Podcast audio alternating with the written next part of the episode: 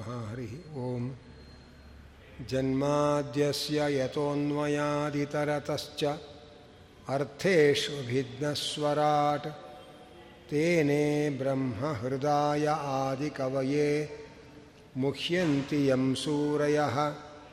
तेजो वारिमृदां यथा विनिमयो यत्र त्रिसर्गो मृषा। धाम्ना स्वेन सदा निरस्तकुहकं सत्यं परं धीमहि। धर्मः प्रोज्झितकैतवोऽत्र परमो निर्मत्सराणां सतां, वेद्यं वास्तवमत्र वस्तु शिवदं तापत्रयोन्मूलनं, श्रीमद्भागवते महामुनिकृते, किं वा परैरीश्वरः, सद्यो हृद्यवरुध्यतेऽत्र कृतिभिः शुश्रूषुभिस्तत्क्षणात् निगमकल्पतरोर्गलितं फलं शुकमुखादमृतद्रवसंयुतं पिबत भागवतं रसमालयं मुहुरहो रसिका भुवि भावुकाः यं प्रव्रजन्तमनुपेतमपेतकृत्यं द्वैपायनो विरहकातर आजुहाव पुत्रेति तन्मयतया तरवोऽपि नेदुः तं सर्वभूतहृदयं मुनिमानतोऽस्मि यस्वानुभावम् अखिलश्रुतिसारमेकम् अध्यात्मदीपम् अतितितीर्षतां तमोन्धं संसारिणां करुणयाः पुराणगुह्यं तं व्याससूनुमुपयामि गुरुं मुनीनां नारायणं नमस्कृत्य नरं चैव नरोत्तमं देवीं सरस्वतीं व्यासं ततो ग्रन्थमुदीरये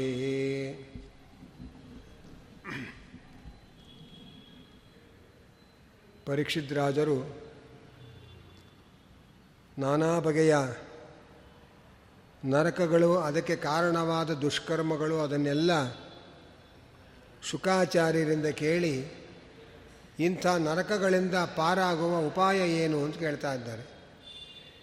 ಅದಕ್ಕೆ ಶುಕಾಚಾರ್ಯರು ಪಾಪಗಳು ಪರಿಹಾರ ಆಗಲಿಕ್ಕೆ ಅನೇಕ ಪ್ರಾಯಶ್ಚಿತ್ತಗಳಿದೆ. ಆ ಪ್ರಾಯಶ್ಚಿತ್ತಗಳಿಂದ ಪಾಪಗಳು ಪರಿಹಾರ ಆಗಬಹುದು ಅಂತ ಇದ್ದಾರೆ. ಆದರೆ ಪ್ರಾಯಶ್ಚಿತ್ತಗಳನ್ನು ಮಾಡುವಾಗಲೂ ಅನೇಕ ಪಾ ಲೋಪದೋಷಗಳಿಂದ ಪಾಪಗಳು ಸಂಭವಿಸುತ್ತೆ. ಆದ್ದರಿಂದ ಪೂರ್ಣವಾಗಿ ಪಾಪ ಪರಿಹಾರ ಆಗಬೇಕಾಗಿದ್ದರೆ ಏನು ಮಾಡಬೇಕು? ಅದಕ್ಕೆ ಹೇಳ್ತಾರೆ, ಸಕೃನ್ಮನ ಕೃಷ್ಣ ಪದಾರವಿಂದಯೋಹೋ. ಭಗವಂತನ ಪಾದಾರವಿಂದಗಳಲ್ಲಿ ಮನಸ್ಸನ್ನು ನೆಲೆಗೊಳಿಸಿ ಭಕ್ತಿಯಿಂದ ಭಗವನ್ನಾಮ ಸ್ಮರಣೆ ಮಾಡಬೇಕು. ಅದೊಂದೇ ಎಲ್ಲ ಪಾಪಗಳನ್ನು ಪರಿಹಾರ ಮಾಡುವ ಮಾರ್ಗ.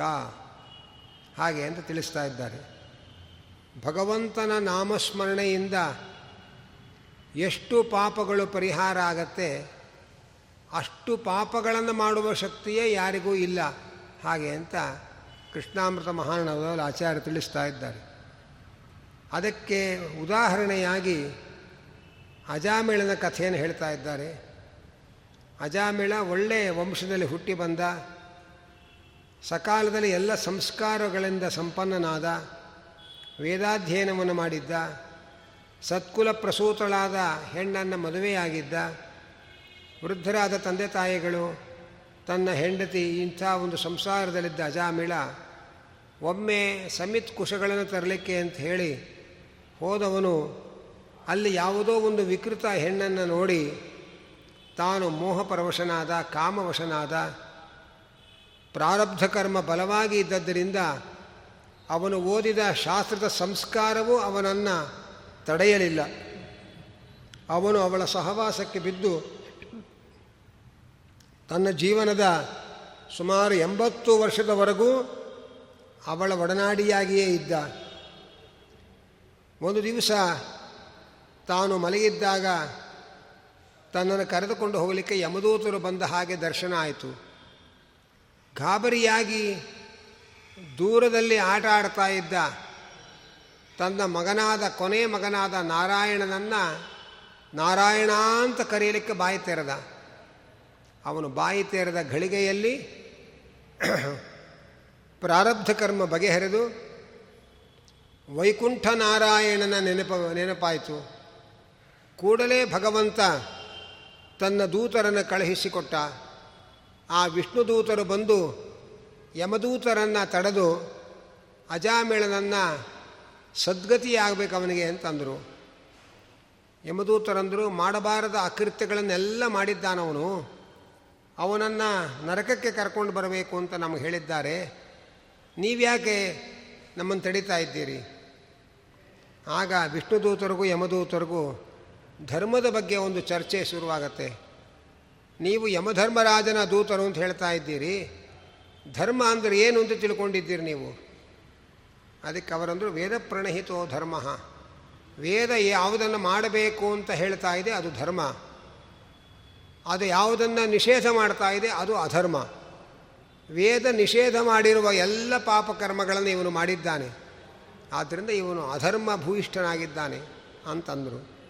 ಅದಕ್ಕೆ ವಿಷ್ಣುದೂತರು ಹೇಳ್ತಾರೆ, ಎಂತೆಂತಹ ಪಾಪಗಳನ್ನು ಮಾಡಿದ್ದರೂ ಕೂಡ ಭಗವಂತನ ನಾಮಸ್ಮರಣೆ ಮಾಡಿದರೆ ಭಕ್ತಿಯಿಂದ ಅವನ ಎಲ್ಲ ಪಾಪಗಳೂ ಪರಿಹಾರವಾಗತ್ತೆ ಅನ್ನುವಂತಹ ಧರ್ಮ ಸೂಕ್ಷ್ಮ ನಿಮಗೆ ಗೊತ್ತಿಲ್ಲ. ಅಜಾಮಿಳ ಎಲ್ಲ ಪಾಪಗಳನ್ನು ಮಾಡಿದ್ದಾನೋ ನಿಜ. ಆದರೆ ಕೊನೆಯಲ್ಲಿ ಭಕ್ತಿಯಿಂದ ಭಗವನ್ ನಾಮಸ್ಮರಣೆ ಮಾಡ್ತಾ ಇದ್ದಾನೆ ಅಂಥೇಳಿ ಯಮದೂತರನ್ನು ತಡೆದರು. ಯಮದೂತರು ಹೋಗಿ ಯಮದೇವರು ಮುಂದೆ ಕೇಳ್ತಾ ಇದ್ದಾರೆ. ಹೀಗೆ ನಮ್ಮನ್ನು ವಿಷ್ಣುದೂತರು ತಡೆದಿದ್ದಾರೆ. ನಾವು ಯಾರನ್ನು ಕರ್ಕೊಂಡು ಬರಬೇಕು, ಯಾರನ್ನು ಕರ್ಕೊಂಡು ಬರಬಾರ್ದು, ಏನು ಸಮಾಚಾರ? ಅದಕ್ಕೆ ಯಮದೇವರು ಹೇಳ್ತಾರೆ ಯಾರು ಭಗವಂತನಿಗೆ ತಮ್ಮ ದೇಹ, ಆತ್ಮ, ಇಂದ್ರಿಯ ಎಲ್ಲವನ್ನು ಅರ್ಪಣೆ ಮಾಡಿಕೊಂಡಿರ್ತಾರೆ, ಅಂತಹ ಭಗವದ್ಭಕ್ತರನ್ನು ಯಮಲೋಕಕ್ಕೆ ಕರ್ಕೊಂಡು ಬರಬಾರದು. ಯಾರ ಶಿರಸ್ಸು ಒಮ್ಮೆಯೂ ಭಗವಂತನಿಗೆ ಬಾಗಿಲ್ಲ. ಯಾರ ಮನಸ್ಸು ಭಗವಂತನಲ್ಲಿ ಒಮ್ಮೆಯೂ ಪ್ರವಣವಾಗಿಲ್ಲ. ಯಾರ ಇಂದ್ರಿಯಗಳು ಭಗವಂತನ ಸೇವೆಗೆ ವಿನಿಯೋಗವಾಗಿಲ್ಲ. ಅಂಥವ್ರನ್ನ ಏನೂ ವಿಚಾರ ಮಾಡದೆ ಹೇಳ್ಕೊಂಡು ಬನ್ನಿ. ವಿಷ್ಣು ಭಕ್ತರಾದವರು ಪಾಪವನ್ನು ಮಾಡಿದರೂ ಕೂಡ ಮತ್ತೆ ಪಶ್ಚಾತ್ತಾಪಪಟ್ಟು ಭಗವಂತನಿಗೆ ತುಂಬ ಹತ್ತಿರವಾಗ್ತಾರೆ. ನಮಗೆ ವಿಷ್ಣು ಈ ಒಂದು ಸ್ಥಾನವನ್ನು ಕೊಟ್ಟಿರೋದು. ಹಾಗಾಗಿ ಅವನ ಭಕ್ತರ ಮೇಲೆ ದಂಡ, ದಂಡನೆ ಮಾಡೋ ಅಧಿಕಾರ ನಮ್ಮದಲ್ಲ ಅಂತ ಯಮದೇವರು ಹೇಳಿದ್ದಾರೆ. ಇತ್ತ ಕಡೆಯಲ್ಲಿ ಮುಂದೆ ಪ್ರಚೇತಸ ಅಜಾಮಿಳ ಅವನು ಅನೇಕ ವರ್ಷಗಳ ಕಾಲ ಸಾಧನೆ ಮಾಡಿಕೊಂಡು ಸದ್ಗತಿಯನ್ನು ಸೇರ್ತಾನೆ. ಮುಂದೆ ದಕ್ಷ ಪ್ರಜಾಪತಿಯ ಜನ್ಮವಾಗತ್ತೆ. ಅವನು ತಪಸ್ಸು ಮಾಡ್ತಾನೆ, ವಿವಾಹವಾಗಿ ತಪಸ್ಸು ಮಾಡ್ತಾನೆ, ಭಗವಂತ ಪ್ರಕಟನಾಗ್ತಾನೆ. ಹಂಸಗುಹ್ಯ ಸ್ತೋತ್ರದಿಂದ ಅವನನ್ನು ಸ್ತೋತ್ರ ಮಾಡಿ ಅವನ ಅನುಗ್ರಹಕ್ಕೆ ಪಾತ್ರನಾಗ್ತಾನೆ. ಸೃಷ್ಟಿ ಕಾರ್ಯವನ್ನು ಮಾಡಬೇಕು ಅಂತೇಳಿ ದಕ್ಷ ಪ್ರಜಾಪತಿ ಹತ್ತು ಸಾವಿರ ಗಂಡು ಮಕ್ಕಳನ್ನು ಪಡೆದ. ಅವರೆಲ್ಲ ಸಾಧನೆ ಮಾಡಿಕೊಂಡು ತಪಸ್ಸು ಮಾಡಿ ಶಕ್ತಿ ಸಂಪಾದನೆ ಮಾಡಿ ಬನ್ನಿ ಅಂತ ಕಳುಹಿಸಿದ ಆದರೆ ಅವರದು ಸೃಷ್ಟಿಕಾರದಲ್ಲಿ ತೊಡಗೋದು ಸಾಧನೆ ಅಲ್ಲ. ಅದು ಅವನಿಗೆ ಗೊತ್ತಿಲ್ಲ. ನಾರದರು ಎದುರಾಗಿ ಅವರಿಗೆ ಕೆಲವು ಒಗಟುಗಳನ್ನು ಕೇಳ್ತಾ ಇದ್ದಾರೆ. ಸೃಷ್ಟಿ ಕಾರ್ಯ ಮಾಡ್ತೇವೆ ಅಂತ ತೊಡಗಿದ್ದೀರಲ್ಲ, ಈ ಜಗತ್ತಿನ ಆದಿ ಅಂತ್ಯಗಳ ಬಗ್ಗೆ ನಿಮಗೇನು ಗೊತ್ತಿದೆ? ಒಬ್ಬ ಮಹಾಪುರುಷೋತ್ತಮ ಇದ್ದಾನೆ. ಒಬ್ಬನೇ ಒಬ್ಬ ಪುರುಷ ಇರತಕ್ಕಂತಹ ರಾಷ್ಟ್ರ ಯಾವುದು ಅಂತ ನಿಮಗೆ ಗೊತ್ತಿದೆಯಾ? ಎರಡೂ ದಡಗಳನ್ನು ಕೊಚ್ಚಿಕೊಂಡು ಹೋಗುವ ಪ್ರವಾಹ ಇದೆ. ಅದು ಯಾವುದು ಅಂತ ಗೊತ್ತಾ ನಿಮಗೆ? ಇಪ್ಪತ್ತೈದು ಅಂತಸ್ತಿನ ಬಂಗಲೆ ಇದೆ. ಆ ಮನೆ ಯಾವುದು ಅಂತ ಗೊತ್ತಾ? ಚಿತ್ರ ವಿಚಿತ್ರವಾದ ಕಥೆಗಳನ್ನು ಹೇಳತಕ್ಕಂತಹ ಒಂದು ಹಂಸ ಪಕ್ಷಿ ಇದೆ. ಅದು ಯಾವುದು? ಹೋದವರು ಹಿಂತಿರುಗಿ ಬರದೇ ಇರತಕ್ಕಂತಹ ಒಂದು ಬಿಲ ಇದೆ. ಇದೆಲ್ಲ ಯಾವುದು ಅಂತ ಒಗಟು ಕೇಳಿದರು. ಅವ್ರಿಗೆ ಯಾವುದು ತಲೆಗೂಡ ಅರ್ಥ ಆಗಲಿಲ್ಲ. ಅವರಂದರು, ನಾರದರೆ, ನಮಗೆ ಗೊತ್ತಾಗಿಲ್ಲ, ನೀವೇ ಹೇಳ್ರಿ. ಭಗವಂತನ ಅನುಗ್ರಹದಿಂದ ನಾರದರು ಅದನ್ನು ಹೇಳ್ತಾ ಇದ್ದಾರೆ.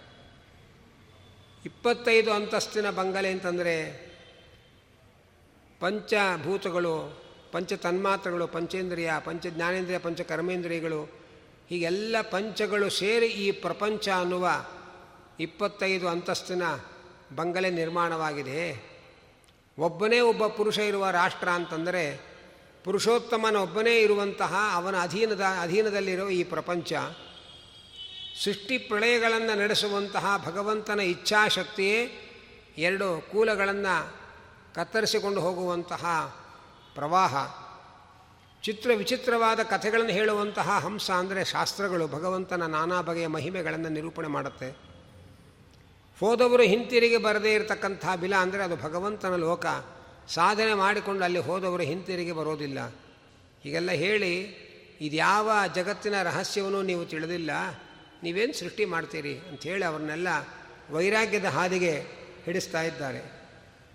ಹೋದ ಹತ್ತು ಸಾವಿರ ಗಂಡ ಮಕ್ಕಳು ಕೂಡ ಅವರು ಪರಿವ್ರಾಜಕರಾದರೂ ಒಬ್ಬರು ಕೈಗೆ ಸಿಗಲಿಲ್ಲ.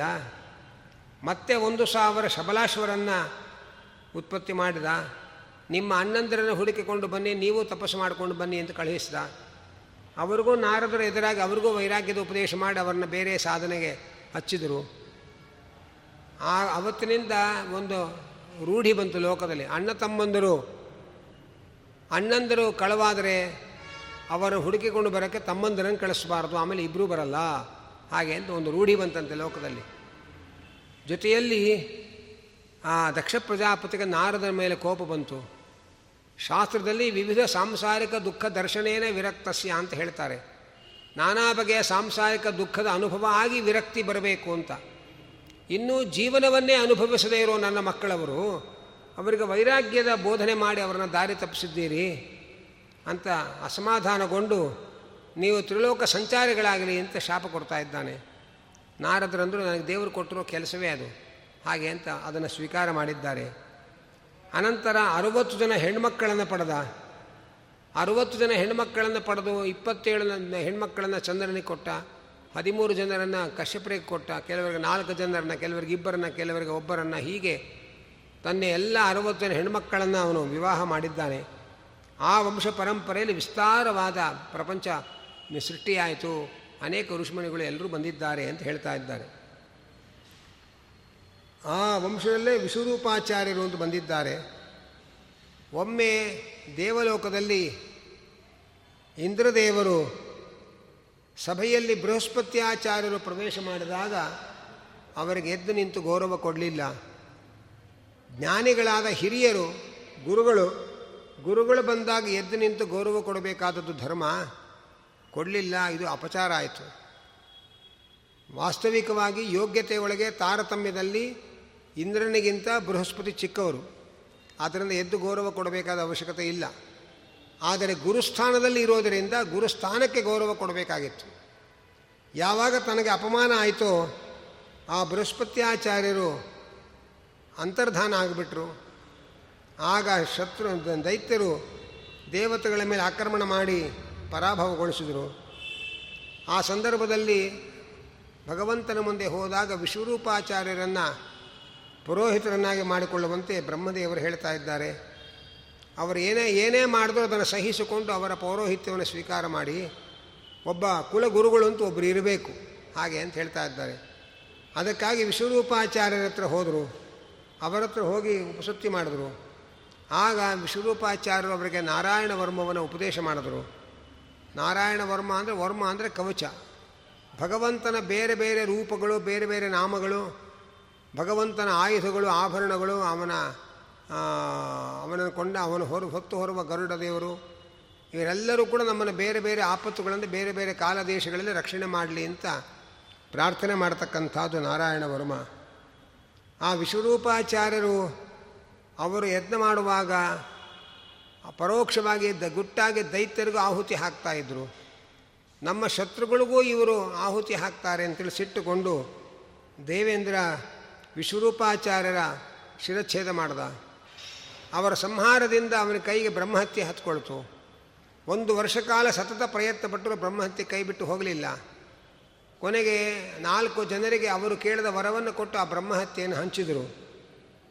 ಆಮೇಲೆ ವಿಶ್ವರೂಪಾಚಾರ್ಯರನ್ನು ಕೊಂದಿದ್ದರಿಂದ ತ್ವಷ್ಟೃ ಪ್ರಜಾಪತಿಗಳು ಅವರ ತಂದೆ ಅವರಿಗೆ ಸಿಟ್ಟು ಬಂತು. ಹಾಗಾಗಿ ಇಂದ್ರನನ್ನು ಕೊಲ್ಲತಕ್ಕಂತಹ ಮಗ ಹುಟ್ಟಬೇಕು ಅಂತೇಳಿ ಅವರು ಯತ್ನ ಮಾಡಿದ್ರು. ಆದರೆ ಯಜ್ಞ ಪ್ರಕ್ರಿಯೆ ಒಳಗೆ ಒಂದು ಸೂಕ್ಷ್ಮ ಇದೆ. ಅಲ್ಲಿ ಒಂದು ಸ್ವರದಲ್ಲಿ ವೇದ ಮಂತ್ರಗಳನ್ನು ಹೇಳಿರ್ತಾರೆ. ಆ ಸ್ವರದ ಪ್ರಕಾರ ಆ ವೇದ ಮಂತ್ರಗಳಿಗೆ ಒಂದು ರೀತಿಯ ಅರ್ಥ ಇರುತ್ತೆ. ನಮ್ಮ ಇಷ್ಟಾರ್ಥ ನೆರವೇರಬೇಕಾಗಿದ್ದರೆ ಅದಕ್ಕೆ ಅನುಗುಣವಾದ ಅರ್ಥ ಬರುವಂತೆ ಆ ಸ್ವರಗಳನ್ನು ವ್ಯತ್ಯಾಸ ಮಾಡಿಕೊಂಡು ಹೇಳಬೇಕು. ಆದರೆ ತೊಟ್ಟ ಪ್ರಜಾಪತಿಗಳು ತಮ್ಮ ಮಗನಿಗಾದ ನಷ್ಟದಿಂದ ಹತಾಶರಾಗಿ ತಾವು ಆಹುತಿ ಹಾಕುವಾಗ ಇದ್ದ ಸ್ವರದಲ್ಲೇ ಮಂತ್ರವನ್ನು ಹೇಳಿದರು. ಅವರು ಅಪಸ್ವರದಲ್ಲಿ ಹೇಳಿದ್ದಲ್ಲ. ವೇದ ಮಂತ್ರ ಯಾವ ಸ್ವರದಲ್ಲಿದೆ ಅದೇ ಸ್ವರದಲ್ಲಿ ಅವರು ಮಂತ್ರವನ್ನು ಹೇಳಿ ಆಹುತಿ ಹಾಕಿದರು ಹೊರತು ತಮ್ಮ ಇಷ್ಟಾರ್ಥ ನೆರವೇರಲಿಕ್ಕೆ ಬೇಕಾದ ಅರ್ಥ ಬರುವಂತೆ ಆ ವೇದ ಮಂತ್ರದ ಸ್ವರವನ್ನು ಬದಲಾವಣೆ ಮಾಡಿಕೊಳ್ಳಿಲ್ಲ. ಹಾಗಾಗಿ ಇಂದ್ರನನ್ನು ಸಾಯುವಂಥ ಸಾಯಿಸುವಂತಹ ಮಗ ಬೇಕು ಅಂತ ಇವರು ಅಪೇಕ್ಷೆ ಪಟ್ಟರೆ ಇವರು ಹೇಳಿದ ವೇದ ಮಂತ್ರದ ಸ್ವರಕ್ಕೆ ಆ ಸ್ವರದಂತೆ ಇಂದ್ರನಿಂದ ಸಾಯುವಂತಹ ಮಗ ಹುಟ್ಟಬೇಕು ಅಂತ ಅರ್ಥ ಆಯಿತು. ಆಗ ವೃತ್ರಾಸುರ ಹುಟ್ಟಿದ್ದಾನೆ. ಆ ವೃತ್ರಾಸುರನಲ್ಲಿ ಶಕ್ತಿ ಆವಾಹನೆ ಮಾಡಿ ಗಳಿಸಿದ್ದಾರೆ. ಆ ವೃತ್ರಾಸುರನನ್ನು ಎದುರಿಸಲಿಕ್ಕೆ ಯಾರಿಗೂ ಆಗಲಿಲ್ಲ. ಆಗ ಭಗವಂತನಲ್ಲಿ ಮೊರೆ ಇಟ್ಟಿದ್ದಾರೆ. ಭಗವಂತ ಹೇಳಿದ ದದೀಚ ಋಷಿಗಳು ನಾರಾಯಣ ವರ್ಮವನ್ನು ಜಪ ಮಾಡಿ ಸಿದ್ಧಿ ಪಡೆದಿದ್ದಾರೆ. ಅವರ ಅಸ್ಥಿಗಳಿಂದ ವಜ್ರಾಯುಧವನ್ನು ನಿರ್ಮಾಣ ಮಾಡಿ ಅದರಿಂದ ಮಾತ್ರ ವೃತ್ರಾಸುರನ ಸಂಹಾರ ಅಂತ ಹೇಳಿದ್ದಾರೆ. ಅದಕ್ಕಾಗಿ ಎಲ್ಲರೂ ದದೀಚು ಋಷಿಗಳ ಹತ್ರ ಹೋದರು. ದದೀಚು ಋಷಿಗಳ ಹತ್ರ ಹೋಗಿ ಏನು ಬೇಕು ಅಂತ ಕೇಳಿದಾಗ, ಸ್ವಾಮಿ, ನಿಮ್ಮ ನಿಮ್ಮ ಶರೀರ ತ್ಯಾಗ ಮಾಡಿ ನಿಮ್ಮ ಅಸ್ಥಿಗಳನ್ನು ನಮಗೆ ಕೊಡಬೇಕು ಅಂತ ಕೇಳ್ತಾ ಇದ್ದಾರೆ. ದದೀಚಿಗಳು ಹೇಳ್ತಾ ಇದ್ದಾರೆ, ದೇಹವನ್ನು ಪರಿತ್ಯಾಗ ಮಾಡೋದು ಅಂದರೆ ಇನ್ನೊಬ್ಬರಿಗೋಸ್ಕರ ಅದೇ ಸುಲಭದ ಸಂಗತಿ ಅಲ್ಲ. ಏನು ಬೇಕಾದರೂ ಮನುಷ್ಯ ಕೊಡ್ತಾನೆ, ನಿನ್ನ ದೇಹವನ್ನೇ ಕೊಡು ಅಂದರೆ ಯಾರು ಒಪ್ಕೊಳ್ತಾರೆ? ಹಾಗೆ ಅಂತ ಇದ್ದಾರೆ. ಅದಕ್ಕೆ ದೇವತೆಗಳು ಹೇಳಿದರು, ದೇಹವನ್ನು ತ್ಯಾಗ ಮಾಡೋದು ಎಷ್ಟು ಕಷ್ಟ ಅನ್ನೋದು ನಿಮಗೆ ಗೊತ್ತಿರುತ್ತೆ. ಅದು ನಮ್ಗೆ ಅದು ಮುಖ್ಯ ಅಲ್ಲ, ನಮಗೆ ನಮ್ಮ ಕಷ್ಟ ಪರಿಹಾರ ಆಗಬೇಕಾಗಿದೆ. ಅದನ್ನು ಅವಶ್ಯವಾಗಿ ಕೊಡಬೇಕು. ಆಗ ದದೀಚಿಗಳು ಹೇಳಿದರು, ಮನುಷ್ಯನಿಗೆ ದೇಹಾಭಿಮಾನ ಎಷ್ಟಿರುತ್ತೆ ಅನ್ನುವ ಮಾತಿಗೆ ನಾನು ಹೇಳಿದೆ. ಅವಶ್ಯವಾಗಿ ನಾನು ದೇಹ ತ್ಯಾಗ ಮಾಡಿ ನಿಮಗೆ ವೃತ್ರಾಸುರನ ಸಂಹಾರಕ್ಕೆ ಬೇಕಾದ ಆಯುಧ ನಿರ್ಮಾಣಕ್ಕೆ ನಾನು ಅಸ್ಥಿಗಳನ್ನು ಒಪ್ಪಿಸ್ತೇನೆ. ಇವತ್ತು ನಾನು ನಿಮಗೆ ಕೊಡಲ್ಲ ಅಂತ ಬದುಕಬಹುದು. ಆದರೆ ಇನ್ಯಾವತ್ತೋ ಒಂದು ದಿವಸ ನಾನು ಈ ದೇಹವನ್ನು ಬಿಡಲೇಬೇಕು. ಯಾವತ್ತೋ ಯಾರಿಗೂ ಉಪಕಾರ ಆಗದೇ ಇರೋ ಹಾಗೆ ದೇಹ ಬಿಡೋ ಬದಲು ಇವತ್ತು ದೇಹ ತ್ಯಾಗ ಮಾಡಿದ್ರೆ ನಿಮಗೆ ಉಪಕಾರ ಆಗತ್ತೆ ಅಂತಾದರೆ ಇದಕ್ಕಿಂತ ದೊಡ್ಡ ಭಗವಂತನ ಸೇವೆ ಏನಿದೆ ಅಂತ ಯೋಚನೆ ಮಾಡಿ ಅವರು ದೇಹ ತ್ಯಾಗ ಮಾಡಿದರು, ಅವರ ಅಸ್ಥಿಯಿಂದ ವಜ್ರಾಯುಧವನ್ನು ನಿರ್ಮಾಣ ಮಾಡಿದರು. ಒಮ್ಮೆ ದೇವತೆಗಳಿಗೂ ದೈತ್ಯರಿಗೂ ಯುದ್ಧ ಶುರುವಾಯಿತು. ಆಗ ಆ ಇಂದ್ರ ಘೋರವಾಗಿ ಯುದ್ಧ ಮಾಡಿ ದೇವ ದೈತ್ಯರೆಲ್ಲ ಇಂದ್ರನನ್ನು ಎದುರಿಸಲಿಕ್ಕಾಗದೆ ಪಲಾಯನ ಮಾಡ್ತಾ ಇದ್ದಾರೆ. ಆಗ ವೃತ್ರಾಸುರ ಬಂದು ಅವರಿಗೆ ಹೇಳ್ದ, ಹೀಗೆಲ್ಲ ಪಲಾಯನ ಮಾಡಬಾರ್ದು. ಜಾತಸ್ಯ ಮರಣಂ ಧ್ರುವಂ ಅಂತ ಹುಟ್ಟಿದವನಿಗೆ ಮರಣ ನಿಶ್ಚಿತ. ಶತ್ರುಗಳಿಗೆ ಬೆನ್ನು ತೋರಿಸಿ ಬದುಕುವ ಯೋಚನೆ ಮಾಡಬೇಡ್ರಿ. ಶಕ್ತಿ ಇದ್ದಷ್ಟು ಹೋರಾಟ ಮಾಡಿರಿ ಅಂತ ಹೇಳಿ ಅವರಿಗೆ ಹುಮ್ಮಸ್ಸು ತುಂಬಿದ. ಯುದ್ಧ ಆಯಿತು. ಒಂದು ಸಂದರ್ಭದಲ್ಲಿ ವೃತ್ರಾಸುರ ಮತ್ತು ಇಂದ್ರ ಮುಖಾಮುಖಿಯಾದಾಗ ಇಂದ್ರನ ಕೈಯಿಂದ ವಜ್ರಾಯುಧ ಜಾರಿ ಕೆಳಗೆ ಬಿತ್ತು.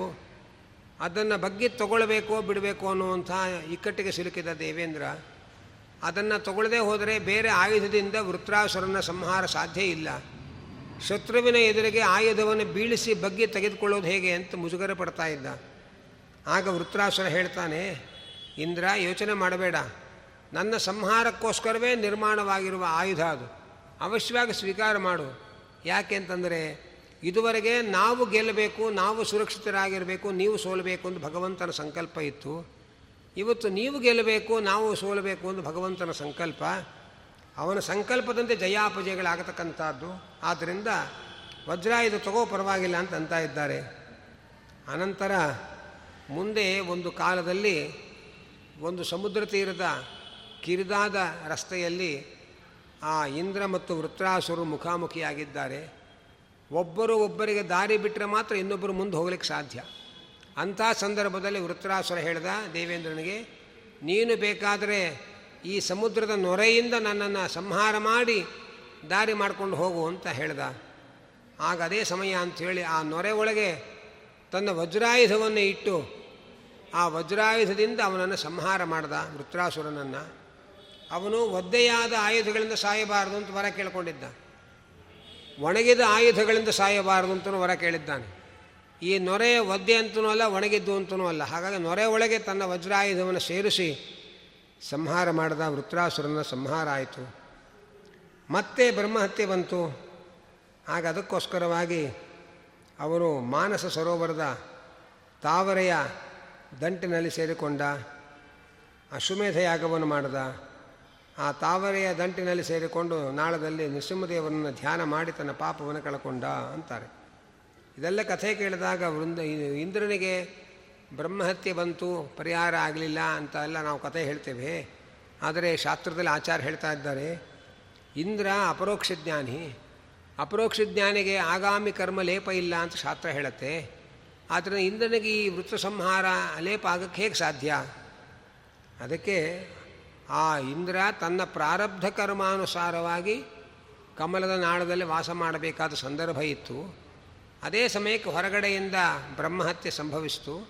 ಅದರ ಫಲ ಅಂತ ತಿಳ್ಕೊಂಡ್ರು ಜನ. ಆದರೆ ವಾಸ್ತವಿಕವಾಗಿ ಅಪರೋಕ್ಷ ಜ್ಞಾನಿಯಾದಂತಹ ಇಂದ್ರನಿಗೆ ಯಾವ ಪಾಪದ ಲೇಪ ಇಲ್ಲ ಅನ್ನೋದನ್ನು ಹೇಳ್ತಾ ಇದ್ದಾರೆ.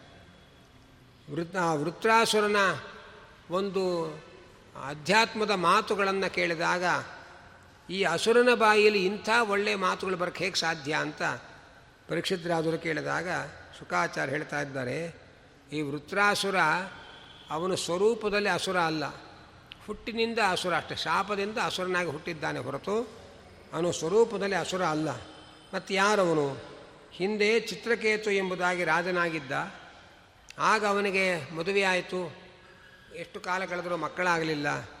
ಮಕ್ಕಳಾಗಬೇಕು ಅಂಥೇಳಿ ಅನೇಕ ಮದುವೆಗಳನ್ನು ಮಾಡಿಕೊಂಡ. ಆದರೂ ಮಕ್ಕಳು ಪ್ರಾರಂಭವೇ ಆಗಲಿಲ್ಲ. ಆಗ ನಾರದರು ಮತ್ತು ಅಂಗೀರಸ್ ಅವರು ಮನೆಗೆ ಬಂದಿದ್ದರು. ನನಗೆ ಸಂತಾನ ಆಗುವಂತೆ ಅನುಗ್ರಹಿಸಿರಿ ಅಂತ ಅವರನ್ನು ದುಂಬಾಲು ಬಿದ್ದ. ನಾರದರು ಹೇಳಿದರು, ಸಂತಾನ ಆದರೆ ನಿನಗೆ ಸಂತಾಪವೂ ಆಗುತ್ತೆ, ಸಂತೋಷವೂ ಆಗುತ್ತೆ, ಪರವಾಗಿಲ್ವಾ ಅಂತ ಕೇಳಿದರು. ಸಂಸಾರ ಅಂದಮೇಲೆ ಎರಡೂ ಇದ್ದೇ ಇರುತ್ತೆ, ಪರವಾಗಿಲ್ಲ ಅಂತಂದ ಮೊಟ್ಟ ಮೊದಲ ಹೆಂಡತಿಯಲ್ಲಿ ವೃತ್ತಾಸುನಿಗೆ ಒಂದು ಗಂಡು ಮಗು ಆಯಿತು. ಆಗ ಆ ಮಗುವನ್ನು ಮುದ್ದಾಡಿಕೊಂಡು ಹೆಚ್ಚು ಕಾಲ ಮೊದಲ ಹೆಂಡತಿಯ ಜೊತೆಯಲ್ಲೇ ಕಾಲ ಕಳೀತಾ ಇದ್ದಾನೆ. ಆಗ ಉಳಿದ ಹೆಂಡತಿಯರಿಗೆಲ್ಲ ಅಸಮಾಧಾನ ಆಯಿತು. ಇವನು ಆ ಮಗು ಆಗಿದೆ ಅಂಥೇಳಿ ಅವಳಲ್ಲೇ ಹೆಚ್ಚು ಅನುರಾಗ ಮಾಡ್ತಾ ಇದ್ದಾನೆ. ನಮ್ಮನ್ನು ಅನಾದರ ಮಾಡ್ತಾ ಇದ್ದಾನೆ. ನಾವು ಹೇಳಿ ಕೇಳಿ ಮಹಿಳಾ ಮಂಡಳಿಯವರು ಅಸಮಾನತೆಯನ್ನು ಪರಿಹಾರ ಮಾಡಬೇಕು ಅಂತ ಹೇಳಿ ಅವಳ ಮಕ್ಕಳನ್ನು ಕೊಂದರೆ ನಮ್ಮಲ್ಲೊಂದು ಸಮಾನತೆ ಬರುತ್ತೆ ಅಂತ ಹೇಳಿ ಆ ಮಕ್ಕಳನ್ನು ಮಗುವನ್ನು ಕೊಂದು ಹಾಕಿದರು. ಅದರಿಂದ ರಾಜನಿಗೆ ತುಂಬ ಸಂಕಟ ಆಯಿತು. ಮತ್ತೆ ನಾರದರು ಬಂದರು ಹೇಗಪ್ಪ ಹೇಗಿದೆ ಸಂತಾನ ಭಾಗ್ಯ? ಅಂದರು. ಸ್ವಾಮಿ ನನ್ನ ಸವತಿ ಸವತಿಯರೆಲ್ಲ ಸೇರಿಕೊಂಡು ನನ್ನ ಹೆಂಡತಿಯ ಮಗುವನ್ನು ಕೊಂದು ಹಾಕಿಬಿಟ್ಟಿದ್ದಾರೆ. ಏನಾದರೂ ಮಾಡಿ ಆ ಮಗುವನ್ನು ಬದುಕಿಸಿಕೊಡಿ ಅಂತ ಕೇಳ್ತಾ ಇದ್ದಾರೆ. ಅದಕ್ಕಂದ್ರೆ ಇಂಥ ಪ್ರೋಗ್ರಾಮ್ ನಾನು ಹಾಕ್ಕೊಂಡಿಲ್ಲಪ್ಪ ಆದರೂ ಕೂಡ ನೀನೇನೋ ಕೇಳ್ಕೊಳ್ತಾ ಇದ್ದಿ. ಆ ಮೃತನಾದ ವ್ಯಕ್ತಿಯನ್ನು ಕರೆಸಿ ವಿಚಾರಿಸ್ತೇನೆ ಅಂತಂದರು. ಯಮಲೋಕದಿಂದ ಅವನನ್ನು ಕರೆಸಿದರು. ನೋಡಪ್ಪ ಈ ದೇಹದ ಒಳಗೆ ನೀನು ಮತ್ತೆ ಪ್ರವೇಶ ಮಾಡಿ, ಇವರು ಈ ದೇಹದ ತಂದೆ ತಾಯಿಗಳು ಅವರಿಗೆ ಸಂತೋಷ ಕೊಡಬೇಕು. ನಿನ್ನನ್ನು ಕಳ್ಕೊಂಡು ಅವರು ಸಂಕಟ ಪಡ್ತಾ ಇದ್ದಾರೆ, ಹಾಗೆ ಅಂತಂದರು. ಅದಕ್ಕೆ ಆ ಜೀವ ಹೇಳ್ದ, ನನಗೇನು ಗ್ರಹಚಾರ? ಏನೋ ಸಬತೆಯರೆಲ್ಲ ಸೇರಿ ನನಗೆ ಬೇಗ ದೇಹದ ಬಂಧನದಿಂದ ಬಿಡುಗಡೆ ಮಾಡಿದ್ದಾರೆ. ಇವರ ಸಂತೋಷಕ್ಕೋಸ್ಕರ ನಾನ್ಯಾಕೆ ಮತ್ತೆ ಬಂಧನದಲ್ಲಿ ಸಿಲುಕಲಿ? ಇಂಥ ದೇಹಗಳಿಗೆ ಎಷ್ಟೋ ಜನ ತಾಯಿ ತಂದೆಯರು ಆಗಿ ಹೋಗಿದ್ದಾರೆ. ಆದ್ದರಿಂದ ನಾನು ಮತ್ತೆ ಈ ಶರೀರದಲ್ಲಿ ಪ್ರವೇಶ ಮಾಡಲ್ಲ ಅಂತ ನಿರಾಕರಣೆ ಮಾಡ್ದ. ತಾನು ಇಷ್ಟಪಟ್ಟವನು ತಾನೇ ಬರೋದಕ್ಕೆ ಇಷ್ಟಪಡ್ತಾ ಇಲ್ಲ ಅನ್ನೋದನ್ನು ಅರ್ಥ ಮಾಡಿಕೊಂಡಾಗ ಅವನಿಗೆ ವೈರಾಗ್ಯ ಬಂತು. ಆಗ ನಾರದರು ಹೇಳ್ತಾರೆ, ಸಂಕರ್ಷಣ ಮಂತ್ರವನ್ನು ಉಪದೇಶ ಕೊಡೋಣ ಅಂತ ನಾವು ಬಂದಿದ್ವಿ. ನೀನಿನ್ನೂ ಸಂತಾನ ಮಂತ್ರವನ್ನೇ ಜಪ ಮಾಡ್ತಾ ಕೂತಿದ್ದಿ. ವೈರಾಗ್ಯ ಇಲ್ಲದೇ ಇದ್ದವರಿಗೆ ಮಂತ್ರೋಪದೇಶ ಮಾಡಿ ಪ್ರಯೋಜನ ಇಲ್ಲ. ಈಗ ನಿನಗೆ ನಾವು ಉಪದೇಶ ಮಾಡ್ತೇವೆ ಅಂದರೆ ಸಂಕರ್ಷಣ ಮಂತ್ರವನ್ನು ಉಪದೇಶ ಮಾಡಿದ್ದಾರೆ. ಆ ಸಂಕರ್ಷಣ ಮಂತ್ರದ ಜಪದ ಪ್ರಭಾವದಿಂದ ಅದು ಸಿದ್ಧಿಯಾಗಿ ಅವನು ವಿದ್ಯಾಧರತ್ವವನ್ನು ಪಡೆದ. ಆಗ ಒಮ್ಮೆ ಆಕಾಶದಲ್ಲಿ ಹೋಗುವಾಗ ಕೆಳಗಡೆ ಕೈಲಾಸದಲ್ಲಿ ತನ್ನ ತೊಡೆಯ ಮೇಲೆ ಪಾರ್ವತಿಯನ್ನು ಕೂಡಿಸಿಕೊಂಡಿರುವ ಶಿವನನ್ನು ನೋಡಿ ಸ್ವಲ್ಪ ಅನಾದರ ಹಗುರದಿಂದ ಮಾತಾಡ್ದ. ವೈರಾಗ್ಯ ಮೂರ್ತಿಗಳು ಅಂತ ಕರೀತಾರೆ ರುದ್ರದೇವರನ್ನು. ಎಲ್ಲರ ಎದುರಿಗೆ ತನ್ನ ಹೆಂಡತಿನ ತನ್ನ ತೊಡೆ ಮೇಲೆ ಕೂಡಿಸ್ಕೊಂಡು ಕೂತಿದ್ದಾರೆ ಇವರು. ಹಾಗೆ ಅಂತ ಹಗುರವಾಗಿ ಮಾತನಾಡ್ದ. ಆಗ ಅದನ್ನು ಕೇಳಿಸಿಕೊಂಡ ಪಾರ್ವತಿ ಹೇಳ್ತಾ ಇದ್ದಾಳೆ, ನಿಮ್ಮ ಯೋಗ್ಯತೆ ಏನು? ಈ ವಿದ್ಯಾಧರನ ಯೋಗ್ಯತೆ ಏನು? ನಿಮ್ಮ ಬಗ್ಗೆ ಹೀಗೆ ಹಗುರವಾಗಿ ಅಗೌರವದಿಂದ ಮಾತಾಡ್ತಾ ಇದ್ದಾನೆ, ಶಾಪ ಕೊಡ್ರಿ ಅಂತ ಅಂತ ಇದ್ದಾರೆ. ರುದ್ರದೇವರು ಹೇಳಿದರು, ಶಾಪ ಏನು ಬಿಡ ಅಂದ್ರೆ ಅಂದ್ಕೊಂಡು ಹೋಗಲಿ ಬಿಡು ಅಂತಂದರು ಅವರು. ಯಾಕೆಂದರೆ ಅವರು ವಿಷ್ಣು ಭಕ್ತರು, ಶಾಪಕ್ಕೆಲ್ಲ ಹೆದರೋರಲ್ಲ ಅವರು. ಶಾಪ ಕೊಟ್ಟೋಗಿ ಯಾವಾಗ ಸಮಾಧಾನ? ಶಾಪ ಪಡೆದವ್ರು ಹೆದರ್ಕೋಬೇಕು, ಆಗ ಸಮಾಧಾನ. ಅವ್ರು ಯಾರು ಹೆದರ್ಕೊಳ್ಳಲ್ಲ, ಭಗವತ್ ಸಂಕಲ್ಪ ಅಂತ ಅಂದ್ಬಿಡ್ತಾರೆ, ಹಾಗೆ ಅಂತ ಇದ್ದಾರೆ. ಇಲ್ಲ, ಶಾಪ ಕೊಡಿ ನೀವು ಅಂತ ಒತ್ತಾಯ ಪಡಿಸಿದಾಗ ನೀನೇ ಶಾಪ ಕೊಡು ಅಂತಂದರು ಆಗ ಪಾರ್ವತಿ ಅಸುರನಾಗಿ ಹುಟ್ಟು ಶಾಪ ಕೊಟ್ಟರು ಶಾಪದ ವೃತ್ತಾಂತ ಕೇಳಿ ಓಡಿ ಬಂದು ನಮಸ್ಕಾರ ಮಾಡ್ದ. ನನ್ನಿಂದ ಇಂಥ ಅಪರಾಧ, ನಿಮ್ಮಿಂದ ಇಂಥ ಶಾಪದ ಅನುಗ್ರಹ, ಎರಡೂ ಭಗ ಆಗಬೇಕು ಅಂತ ಭಗವಂತನ ಸಂಕಲ್ಪ ಅಂತ ಹೇಳಿ ನಮಸ್ಕಾರ ಮಾಡಿ ಹೋದ. ಆಗ ಪಾರ್ವತಿ ವರದಿಂದ, ಅವನು ಪಾರ್ವತಿಯ ಶಾಪದಿಂದ ಆ ಚಿತ್ರಕೇತು ಅನ್ನುವ ವಿದ್ಯಾಧರ ಅಸುರನಾಗಿ ಹುಟ್ಟಿದ್ದಾನೆ. ಸ್ವರೂಪದಲ್ಲಿ ಅವನು ಮೋಕ್ಷಯೋಗ್ಯನಾದ ಚೇತನ. ಆದ್ದರಿಂದ ಅವನ ಬಾಯಿಲಿ ಅಂಥ ಅಧ್ಯಾತ್ಮದ ಮಾತು ಬರ್ತಾ ಇದೆ ಅಂತ ತಿಳಿಸ್ತಾ ಇದ್ದಾರೆ. ಅನಂತರ ದ್ವಿತೀಯ ವಂಶವನ್ನು ಹೇಳ್ತಾ ಇದ್ದಾರೆ. ಒಮ್ಮೆ ಕಾಶ್ಯಪರು ತಪಸ್ಸಿಗೆ ಹೋದವರು ಮನೆಗೆ ಹಿಂತಿರುಗಿ ಬರ್ತಾರೆ. ಮನೆಗೆ ಬಂದಾಗ ಬಾಗಿಲಲ್ಲೇ ಬಿಸಿನೀರು ಇಟ್ಟು ಹಾಕಿ ಕಾಲು ತೊಳೆದು ಉಪಚಾರ ಮಾಡಿ ಒಳಗೆ ಬಂದು ಆಸನ ಕೊಟ್ಟು ಕೂಡಿಸಿ ತಿನ್ನಲಿಕ್ಕೆ ಉಣ್ಲಿಕ್ಕೆ ಏನು ಕೊಡಲಿ ಅಂತ ಕೇಳಿ ಭಾರಿ ಉಪಚಾರ ಮಾಡಿದ್ಲು. ಮನೆ ಬಿಟ್ಟು ಹೋದ ಯಜಮಾನರು ಮನೆಗೆ ಬಂದಾಗ ಮನೆಯವರು ತುಂಬ ಉಪಚಾರ ಮಾಡಿಬಿಟ್ರೆ ಮೈ ಮರೆತು ಬಿಡ್ತಾರೆ ಅವರು ಕಾಶ್ಯಪರಿಗೂ ಬಹಳ ಖುಷಿ ಆಯಿತು. ಅವರಂದರು, ಎಂಥ ಉಪಚಾರ ಮಾಡಿ ಎಷ್ಟು ವಿಶ್ವಾಸ ತೋರಿಸಿದ್ದಿ, ನೀನು ಏನು ಬೇಕಾದ್ರೆ ಕೇಳ್ಕೊಡ್ತೇನೆ. ಹಾಗೆ ಅಂತಂದರು. ಉಪಚಾರ ತುಂಬ ವಿಶೇಷ ಇದ್ದಾಗ ಸ್ವಲ್ಪ ಹುಷಾರಾಗಿರಬೇಕು. ಅದ್ರ ಹಿಂದೆ ಬಹಳ ದೊಡ್ಡ ಬೇಡಿಕೆ ಇದೆ ಅಂತ ಅರ್ಥ. ಆ ದಿತಿ ಹೇಳ್ತಾ ಇದ್ದಾಳೆ, ಏನೂ ಇಲ್ಲ. ನನಗೆ ಇಂದ್ರನನ್ನು ಕೊಲ್ಲತಕ್ಕಂಥ ಮಗ ಹುಟ್ಟಬೇಕು ನನಗೆ ಅನುಗ್ರಹ ಮಾಡಿ ಅಂತಂದರು. ಕಶ್ಯಪರ ಉತ್ಸಾಹ ಎಲ್ಲ ಕುಸಿದು ಹೋಯಿತು. ಅವರು ಅಂದ್ಕೊಳ್ತಾ ಇದ್ದಾರೆ, ನಮ್ಮ ಈ ಹೆಣ್ಣಿನ ಮಾಯಾಮೋಹಕ್ಕೆ ಒಳಗಾಗಿ ಮಾತು ಕೊಟ್ಟು ನಾನೇ ತಪ್ಪು ಮಾಡಿದೆ ಅಂತ ಯೋಚನೆ ಮಾಡಿ ಧ್ಯಾನ ದೃಷ್ಟಿಯಿಂದ ಯಾರು ಹುಟ್ಟಬೇಕಾಗಿದೆ ಅಂತ ಅವರಿಗೆ ಅರ್ಥ ಆಯಿತು. ನೂರು ವರ್ಷಗಳ ಕಾಲ ಪುಂಸವನ ವ್ರತ ಮಾಡಬೇಕು. ನೂರು ವರ್ಷ ನಿರ್ವಿಘ್ನವಾಗಿ ಪುಂ ಪುಂಸವನ ವ್ರತ ಮಾಡಿದ್ರೆ ಇಂದ್ರನನ್ನು ಕೊಲ್ಲತಕ್ಕಂಥ ಮಗ ಹುಡ್ತಾನೆ ಅಂತಂದರು. ಆಗ ದಿತಿ ತೊಂಬತ್ತೊಂಬತ್ತು ವರ್ಷಗಳಾಯಿತು. ನೂರನೇ ವರ್ಷವೂ ಕ, ವ್ರತ ಪ್ರಾರಂಭ ಆಯಿತು. ಯಾವ ಲೋಪದೋಷಗಳಿಲ್ಲದೆ ನಿರ್ವಿಘ್ನವಾಗಿ ಮಾಡ್ಕೊಂಡು ಬರ್ತಾ ಇದ್ದಾಳೆ. ಆಗ ಇಂದ್ರದೇವರು ಯೋಚನೆ ಮಾಡಿದ್ರು, ಇವಳು ಹೀಗೆ ನಿರ್ವಿಘ್ನವಾಗಿ ತಪಸ್ಸು ಮಾಡಿದ್ರೆ, ಇನ್ನೊಬ್ಬ ಮಹಾನುಭಾವ ಹುಟ್ಟಿದರೆ ನನಗೆ ನನ್ನ ಸ್ಥಾನದಲ್ಲಿ ಕೂತು ನಾನೇನು ದೇವರ ಸೇವೆ ಮಾಡಬೇಕು? ಅದಕ್ಕೆ ಚ್ಯುತಿ ಬರುತ್ತೆ ಅಂತ ಯೋಚನೆ ಮಾಡಿ, ದ್ವಿತೀಯ ಗರ್ಭದಲ್ಲಿ ಇರುವ ಮಗುವನ್ನು ನಾಶ ಮಾಡಬೇಕು ಅಂಥೇಳಿ ಉಪಾಯವಕ ಉಪಾಯವಾಗಿ ಬಂದು ಪರಿಚಾರಕನಾಗಿ ಸೇರಿಕೊಂಡರು. ಎಷ್ಟು ಗಮನಿಸಿದರೂ ಯಾವ ಲೋಪದೋಷಗಳು ಬರಲೇ ಇಲ್ಲ. ಇನ್ನೇನು ಕೆಲವೇ ದಿವಸ ಇದೆ ಮುಗಿಲಿಕ್ಕೆ. ಆಗ ಒಂದು ದಿವಸ ನಿದ್ರೆಯ ಮಂಪರಿನಲ್ಲಿ ಅವಳು ಶೌಚಾಲಯಕ್ಕೆ ಹೋಗಿದ್ದಾಳೆ. ಕೈಕಾಲು ತೊಳ್ಕೊಂಡಿದ್ದಾಳೆ. ಪೂರ್ತಿ ಸರಿಯಾಗಿ ತೊಳ್ಕೊಂಡಿರಲಿಲ್ಲ. ಇದರಿಂದ ಶೌಚ ಭಂಗ ಆಯಿತು.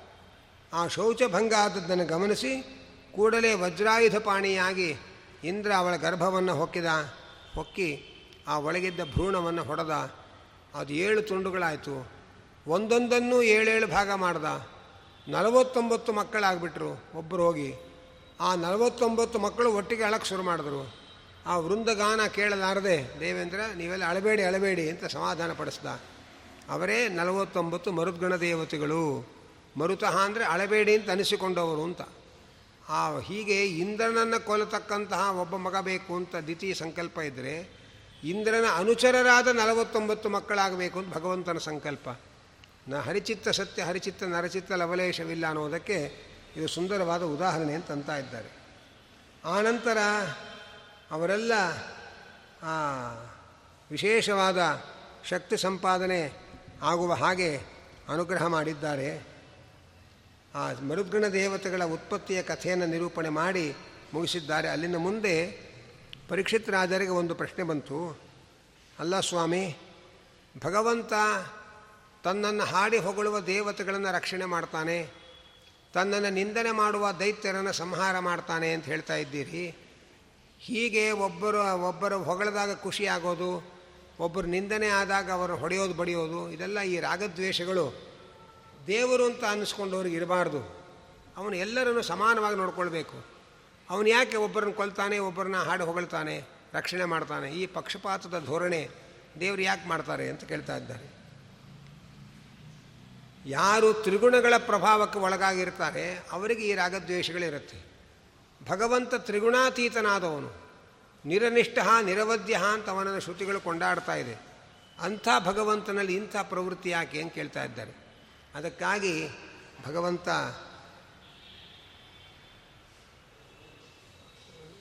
ಶುಕಾಚಾರ್ಯ ಹೇಳ್ತಾ ಇದ್ದಾರೆ, ಹಿಂದೆ ಇದೇ ಪ್ರಶ್ನೆಯನ್ನು ಧರ್ಮರಾಜರು ನಾರದರಲ್ಲಿ ಕೇಳಿದ್ದಾರೆ.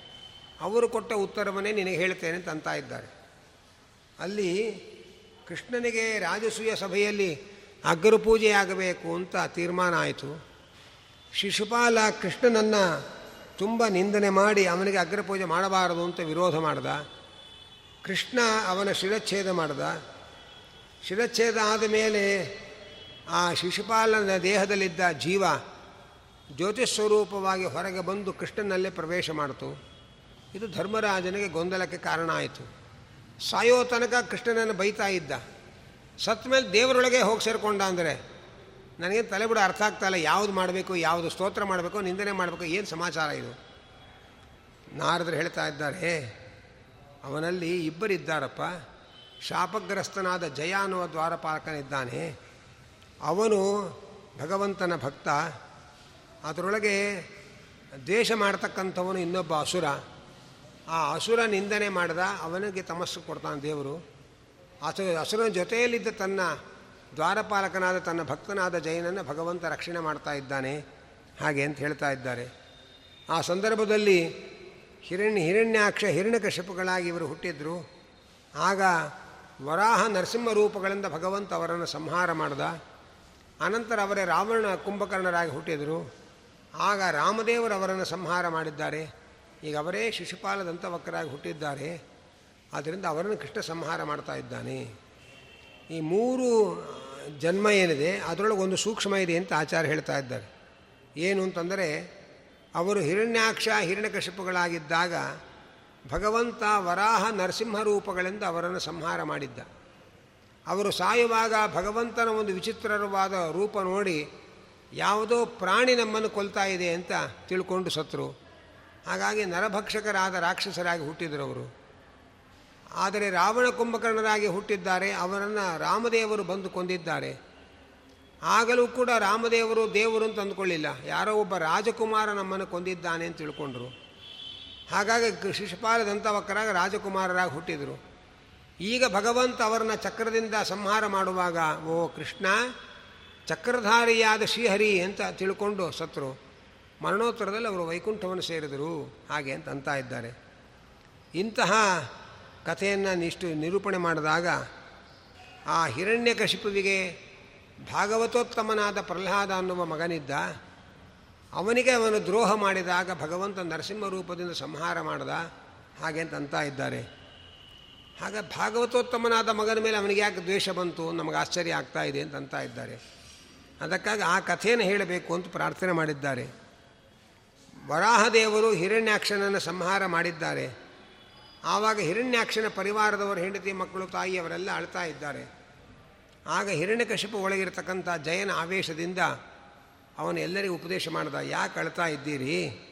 ಸತ್ತದ್ದು ದೇಹ, ಒಳಗಿರುವ ಜೀವ ಬೇರೆ, ದೇಹ ಬೇರೆ, ಅವನೊಳಗಿರುವ ಪರಮಾತ್ಮ ಬೇರೆ. ನೀವೆಲ್ಲ, ನೀವು ಯಾರೂ ಸಾಯದೆ ಅವನೊಬ್ಬನೇ ಸತ್ತಿದ್ದರೆ ಅಳಬೇಕು. ಸಾವು ನಿಮಗೂ, ಅವನಿಗೂ ಎಲ್ಲರಿಗೂ ಒಂದೇ. ಆದ್ದರಿಂದ ಸಾಯುವವರೆಲ್ಲ ಸೇರಿಕೊಂಡು ಸತ್ತವನಿಗೋಸ್ಕರ ಯಾಕೆ ಹೇಳ್ತಾ ಇದ್ದೀರಿ? ಇದು ವ್ಯರ್ಥವಾದ ಆಲಾಪ ಅಂತೆಲ್ಲ ಅವರಿಗೆ ಉಪದೇಶ ಮಾಡ್ದ. ಅದಕ್ಕೆ ಅವನೊಂದು ಕಥೆ ಹೇಳ್ತಾನೆ. ಹಿಂದೆ ಸುಯಜ್ಞ ಅಂತ ಒಬ್ಬ ರಾಜನಿದ್ದ. ಆ ಸುಯಜ್ಞ ಎಂಬ ರಾಜ ಅವನು ರಣರಂಗದಲ್ಲಿ ಹೋರಾಟ ಮಾಡಿ ಮರಣವನ್ನು ಹೊಂದಿದ. ಅವನ ಪರಿವಾರದವರೆಲ್ಲ ಸುತ್ತಲೂ ಕೂತ್ಕೊಂಡು ಅಳ್ತಾ ಇದ್ದರು ಆಗ ಅಲ್ಲಿಗೆ ಯಮದೇವರು ಒಬ್ಬ ಪುಟ್ಟ ಬಾಲಕನ ರೂಪ ತೊಟ್ಟು ಬಂದರು. ಅವರಂತ ಇದ್ದಾರೆ. ಕ್ಷತ್ರಿಯನಾದವನು ರಣರಂಗದಲ್ಲಿ ಹೋರಾಡಿ ಮಡಿದರೆ ಅದು ಅವನಿಗೆ ಕೀರ್ತಿ. ಯಾಕೆ ನೀವು ಅಳ್ತಾ ಇದ್ದೀರಿ? ಅಳಬಾರ್ದು. ಎಲ್ಲಿ ತನಕ ಭಗವಂತ ನಮ್ಮನ್ನು ರಕ್ಷಣೆ ಮಾಡಬೇಕು ಅಂತ ಸಂಕಲ್ಪ ಮಾಡಿರ್ತಾನೆ, ಅಲ್ಲಿ ತನಕ ನಾವು ಸುರಕ್ಷಿತರಾಗಿರ್ತೀವಿ. ಸರಕ್ಷಿತ, ರಕ್ಷಿತ ಯೋಹಿ ಗರ್ಭೆ. ಗರ್ಭದಲ್ಲಿರುವ ಭಗವಂತ ಏನು ರಕ್ಷಣೆ ಮಾಡ್ತಾನೆ? ಅವನೇ ಎಲ್ಲ ಕಾಲಕ್ಕೂ ರಕ್ಷಕ. ಹೀಗೆ ಇದುವರೆಗೆ ಅವನು ಸುರಕ್ಷಿತನಾಗಿರಲಿ ಅಂತ ದೇವರು ಸಂಕಲ್ಪ ಮಾಡಿದ್ರು. ಈಗ ಹಿರಣ್ಯಾಕ್ಷನ ಸಂಹಾರ ಆಗಲಿ ಅಂತ ಸಂಕಲ್ಪ ಮಾಡ್ದ. ಆದ್ದರಿಂದ ಇದಕ್ಕೆ ಹತ್ತು ಪ್ರಯೋಜನ ಇಲ್ಲ ಅಂತ ಉಪದೇಶ ಮಾಡಿದ. ಅನಂತರ ಆ ಬಾಲಕ ರೂಪನಿಂದ ಬಂದ ಯಮದೇವರು ಹೇಳ್ತಾರೆ, ಅಲ್ಲ, ಇವರೆಲ್ಲ ಕೇಳ್ತಾರೆ, ಅಲ್ಲ, ಸತ್ರ ಯಾಕಳು ಅಂತಂದರೆ ನಮಗೂ ಗೊತ್ತು, ದೇಹ ಸಾಯೋದು ಇನ್ಯಾರೂ ಅಲ್ಲ, ಆತ್ಮ ಸಾವಿಲ್ಲ, ಎಲ್ಲ ಗೊತ್ತು ನಮಗೆ. ಆದರೂ ಆ ದೇಹದಲ್ಲಿರತಕ್ಕ ಆತ್ಮ ಒಬ್ಬನಿಗೆ ಅಪ್ಪನಾಗಿರ್ತಾನೆ, ಒಬ್ಬರಿಗೆ ಮಗನಾಗಿರ್ತಾನೆ, ಒಬ್ಬರಿಗೆ ಗಂಡನಾಗಿರ್ತಾನೆ, ಈ ಒಂದು ಬಾಂಧವ್ಯಗಳಿರುತ್ತಲ್ಲ, ಅದರಿಂದ ದುಃಖ ಬರುತ್ತೆ ಅಂತ ಹೇಳಿದರೆ ಅದಕ್ಕೆ ಭಗವ, ಅದಕ್ಕೆ ಹಿರಣ್ಯಕಶಿಪ ಹೇಳ್ತಾನೆ, ಯಮದೇವರ ಮಾತನ್ನು, ಯಮದೇವರು ಹೇಳ್ತಾರೆ, ನೋಡಪ್ಪ, ಎರಡು ಹಕ್ಕಿಗಳಿತ್ತು, ಗಂಡು ಹಕ್ಕಿ, ಹೆಣ್ಣು ಹಕ್ಕಿ ಇತ್ತು. ಎರಡು ನೆಮ್ಮದಿಯಾಗಿ ಅವರಷ್ಟಕ್ಕೆ ಅವರು ಹಾರಾಡ್ಕೊಂಡು ಸುಖವಾಗಿದ್ವು. ಸ್ವಲ್ಪ ಕಾಲ ಕಳೆದ ಮೇಲೆ ಆ ಹೆಣ್ಣು ಹಕ್ಕಿ, ಗಂಡು ಹಕ್ಕಿ ಪರಸ್ಪರ ಪರಿಚಯ ಆಗಿ ಪ್ರಣಯಕ್ಕೆ ತಿರುಗಿತು. ಆಗ ಎಲ್ಲಿ ಹೋದರೂ ಹೆಣ್ಣು ಹಕ್ಕಿ ಬಗ್ಗೆ, ಗಂಡು ಹಕ್ಕಿಗೆ ಯೋಚನೆ, ಗಂಡು ಹಕ್ಕಿಗೆ ಹೆಣ್ಣು ಹಕ್ಕಿಯ ಬಗ್ಗೆ ಯೋಚನೆ. ಆ ಎರಡು ಹಕ್ಕಿಗಳಿಗೊಂದು ಹಕ್ಕಿ ಮರಿ ಹುಟ್ಕೊಳ್ತು. ಇಬ್ಬರಿಗೂ ಮರಿ ಯೋಚನೆ ಶುರುವಾಯಿತು. ಅವರ ಯೋಚನೆಯೇ ಇನ್ನೊಂದು ಮರಿ ಹಾಕ್ತು. ಆವಾಗ ಎಲ್ಲಿ ಹೋದರೂ ಕೂಡ ಕೊಕ್ಕುಗಳಲ್ಲಿ ಧಾನ್ಯದ ಕಾಳುಗಳನ್ನು ತುಂಬಿಕೊಂಡು, ಯಾವಾಗ ಮನೆಗೆ ಹೋಗ್ತೇವೆ, ಯಾವಾಗ ಮಕ್ಕಳು ನೋಡ್ತೇವೆ, ಆ ಮಕ್ಕಳಿಗೆ ಇದನ್ನೆಲ್ಲ ಕೊಡಬೇಕು ಅಂಥೇಳಿ ಮಠಕ್ಕೆ ಬಂದು ಎಡಗೇಲಿ ತೊಗೊಂಡು ಹೋಗೋ ಹಾಗೆ ಆ ಹಕ್ಕಿಗಳು ಪಾಪ ಕೊಕ್ಕನಲ್ಲೆಲ್ಲ ತುಂಬಿಕೊಂಡು ಹೋಗ್ತಾ ಇತ್ತು. ಸ್ವಲ್ಪ ದಿವಸ ಆದಮೇಲೆ ಒಂದು ದಿವಸ ಬೇಟೆಗಾರನಿಗೆ ಅದು ಕಣ್ಣಿಗೆ ಬಿತ್ತು. ಅವನು ಬಲೆ ಬೀಸಿ ಅಕ್ಕಿಯ ಕಾಳುಗಳನ್ನು ಹಾಕಿದ. ಧಾನ್ಯದ ಕಾಳುಗಳು ಆಸೆಗೆ ಬಿದ್ದು ಹೋಗಿ ಬಲೆಗೆ ಸಿಕ್ಕಾಕೊಳ್ತು. ಆ ತಾಯಿ ಹಕ್ಕಿ ಬಂತು, ಯಾವಾಗ ಮಗು ನೋಡ್ತೇನೆ ಅಂತ. ಮಗು ಬಲೆಯಲ್ಲಿ ಬಿದ್ದು ಸಿಲುಕಿದೆ. ಆ ಮಗುವನ್ನು ಕಳ್ಕೊಳ್ಳಲಾರೆ ಅಂಥೇಳಿ ತಾನೂ ಹೋಗಿ ಬಲೆಗೆ ಬಿತ್ತು. ಆನಂತರ ಗಂಡು ಹಕ್ಕಿ ಬಂತು. ಗಂಡು ಹಕ್ಕಿ ಬಂದು ನೋಡ್ತು, ಅಯ್ಯೋ, ನನ್ನ ತಾ, ನನ್ನ ಹೆಂಡತಿ ಮಕ್ಕಳೆಲ್ಲ ಬಲೆಗೆ ಬಿದ್ದುಬಿಟ್ಟಿದ್ದಾರೆ ಇವರನ್ನು ಕಳ್ಕೊಂಡು ನಾನೇ ಬದುಕಿರಲಿ ಅಂತೇಳಿ ಅದು ಬಲೆಗೆ ಬಿತ್ತು. ಇವರ ಅಭಿಮಾನಗಳೇ ಪರಸ್ಪರ ಪಾಶವಾಯಿತು ಇವರಿಗೆ. ಆದ್ದರಿಂದ ಈ ಅಭಿಮಾನ ಅನ್ನೋದು, ಅನ್ನೋದರಿಂದ ನಮಗೆ ದುಃಖಗಳಾಗೋದು. ಸಾವು ಎಲ್ಲರಿಗೂ ಸಮಾನ. ಯಾರೋ ಸತ್ತರೆ ನಾವು ಆರಾಮಾಗಿರ್ತೇವೆ, ನಾವು ಸತ್, ನಮ್ಮ, ನಮ್ಮವರು ಸತ್ತರೆ ಅಳ್ತೇವೆ, ಈ ಪಕ್ಷಪಾತ ಯಾಕೆ ಮಾಡಬೇಕು? ಒಂದು ಎರಡು ಕಲ್ತ್ಕೋಬೇಕು. ಯಾರು ಸತ್ರು ಅಳಬೇಕು? ದೊಡ್ಡ ಮಹಾ ಅಂತಃಕರಣ ಇರೋರು ಅಂತ ಅನ್ಸ್ಕೋತಾರೆ ಅವರು. ಯಾಕಂದ್ರೆ ಯಾರು ಸತ್ರು ಅಳ್ತಾ ಇರ್ತಾರೆ ಪಾಪ ಅವರು ಹಾಗೆ ಅಂತ. ಒಂದೋ ಯಾರು ಸತ್ರು ಅಳಬಾರ್ದು, ಮಹಾಯೋಗಿಗಳು ಅಂತ ಅನ್ಕೋತಾರೆ. ಅದು ಬಿಟ್ಟು ಹತ್ತು ಕಡೆ ಮಾನವೀಯತೆ ಇಟ್ಕೊಂಡು ಯಾರು ಸತ್ರು ಅಳ್ತಾ ಇರಬೇಕು, ಅದೂ ಇಲ್ಲ. ಅಥವಾ ಯಾರು ಸತ್ತು ಅಳಬಾರ್ದು ಅಂತ ಯೋಗಿಯೂ ಇಲ್ಲ. ಅದು ಬಿಟ್ಟು ಕೆಲವರು ಸತ್ತಾಗಳೋದು ಕೆಲವರು ಸತ್ತಾಗಳದೇ ಇರೋದು ಅಂದರೆ ಇದು ಮೋಸ ಇದು. ಹಾಗೆಲ್ಲ ಇದೆಲ್ಲ ಪ್ರಯೋಜನ ಇಲ್ಲ ಹಾಗೆ ಅಂತ ಹೇಳ್ತಾರೆ. ಇದನ್ನೆಲ್ಲ ಉಪದೇಶ ಮಾಡಿದ ಮೇಲೆ ಆ ಹಿರಣ್ಯಾಕ್ಷನ ಪರಿವಾರದವರಿಗೆ ಸ್ವಲ್ಪ ಸಮಾಧಾನ ಆಗತ್ತೆ. ಅವರು ಮುಂದಿನ ಕ್ರಿಯೆಯಲ್ಲಿ ಕಾರ್ಯಕ್ರಮದಲ್ಲಿ ಪಾಲ್ಗೊಳ್ತಾರೆ ಆನಂತರ ಹಿರಣ್ಯಕಶಿಪು ತಪಸ್ಸು ಮಾಡಲಿಕ್ಕೆ ಹೋಗ್ತಾನೆ. ಅವನ ತಪೋಜ್ವಾಲೆ ಮೇಲಿನ ಲೋಕಗಳನ್ನು ಸುಡ್ಲಿಕ್ಕೆ ಶುರುವಾಗತ್ತೆ. ದೇವತೆಗಳೆಲ್ಲ ಹೇಳ್ತಾ ಇದ್ದಾರೆ, ಬ್ರಹ್ಮದೇವರಲ್ಲಿ ಭಗವಂತ ಬ್ರಹ್ಮದೇವರೇ, ಇವ ತಪೋಜ್ವಾರೆ ಮೇಲಿನ ಲೋಕಗಳನ್ನು ಸುಡ್ತಾ ಇದೆ, ದಯವಿಟ್ಟು ಬೇಗ ವರ ಕೊಡ್ರಿ, ಹಾಗೆ ಅಂತ ಇದ್ದಾರೆ. ತಪಸ್ಸು ಅನ್ನೋದು ಒಂದು ಸಾತ್ವಿಕವಾದ ಕಾರ್ಯ. ಅದರ ಜ್ವಾಲೆ ಲೋಕವನ್ನು ಯಾಕೆ ಸುಡಬೇಕು? ಹಾಗೆ ಅಂತ ಪ್ರಶ್ನೆ ಬರುತ್ತೆ. ಅದಕ್ಕೆ ಆಚಾರ್ಯ ಹೇಳ್ತಾರೆ, ಸಕಾಮಂತು ತಪಃ ಕ್ರೂರಂ. ನಾವು ಕೆಟ್ಟ ಉದ್ದೇಶ ಇಟ್ಕೊಂಡು ಮಾಡುವ ತಪಸ್ಸು ಲೋಕಕ್ಕೆ ಕಂಟಕವಾಗತ್ತೆ. ಒಳ್ಳೆಯ ಉದ್ದೇಶ ಇಟ್ಕೊಂಡು ಮಾಡುವ ತಪಸ್ಸು ದೇಶಕ್ಕೆ ಶಾಂತಿಗೆ ಕಾರಣ ಆಗುತ್ತೆ. ಹಿರಣ್ಯಕಶಿಪು ತನಗೆ ಬ್ರಹ್ಮದೇವರ ಪದವಿಯೇ ಬೇಕು ಅಂತ ತಪಸ್ಸು ಮಾಡ್ತಾ ಕೂತಿದ್ದಾನೆ. ಹೀಗೆ ಅಯೋಗ್ಯ ಕಾಮನೆಯಿಂದ ಮಾಡುವವನ ತಪಸ್ಸು ಲೋಕಕ್ಕೆ ಹಾನಿಕಾರಕವಾಗಿದೆ. ಕೊನೆಗೆ ಬ್ರಹ್ಮದೇವರು ಬರ್ತಾರೆ. ಆ ಹಿರಣ್ಯಕಶಿಪ ಒಳಗಿರ್ತಕ್ಕಂಥ ಜಯ ಅನ್ನುವ ದ್ವಾರಪಾಲಕ ಬ್ರಹ್ಮದೇವರನ್ನ ಬ್ರಹ್ಮದೇವರ ಅಂತರ್ಯಾಮಿಯಾದ ಭಗವಂತನನ್ನು ಸ್ತೋತ್ರ ಮಾಡ್ತಾರೆ. ಬ್ರಹ್ಮದೇವರಲ್ಲಿ ಹಿರಣ್ಯಕಶಿಪು ವರವನ್ನು ಪಡಿತಾನೆ. ತಾನು ಸೋಲಬಾರದು, ಸಾಯಬಾರದು. ಅದಕ್ಕೆ ಯಾವ್ಯಾವ ರೀತಿ ಸಾವುಗಳು ಬರುತ್ತೆ ಅಂತ ನಾವು ಪಟ್ಟಿ ಮಾಡಿಕೊಂಡಿದ್ದ. ಭಗವಂತ ಬ್ರಹ್ಮದೇವರು ಬಂದಾಗ ಆ ಹಿರಣ್ಯಕಶಿಪ ಹೇಳಿದ, ನಾನು ಒಳಗೆ, ಹೊರಗೆ, ಮೇಲೆ, ಕೆಳಗೆ, ನಿರ್ಜೀವ ವಸ್ತುಗಳಿಂದ, ಸಜೀವ ವಸ್ತುಗಳಿಂದ ಸಾಯಬಾರದು ಅಂತೆಲ್ಲ ಪಟ್ಟಿ ಮಾಡಿದ.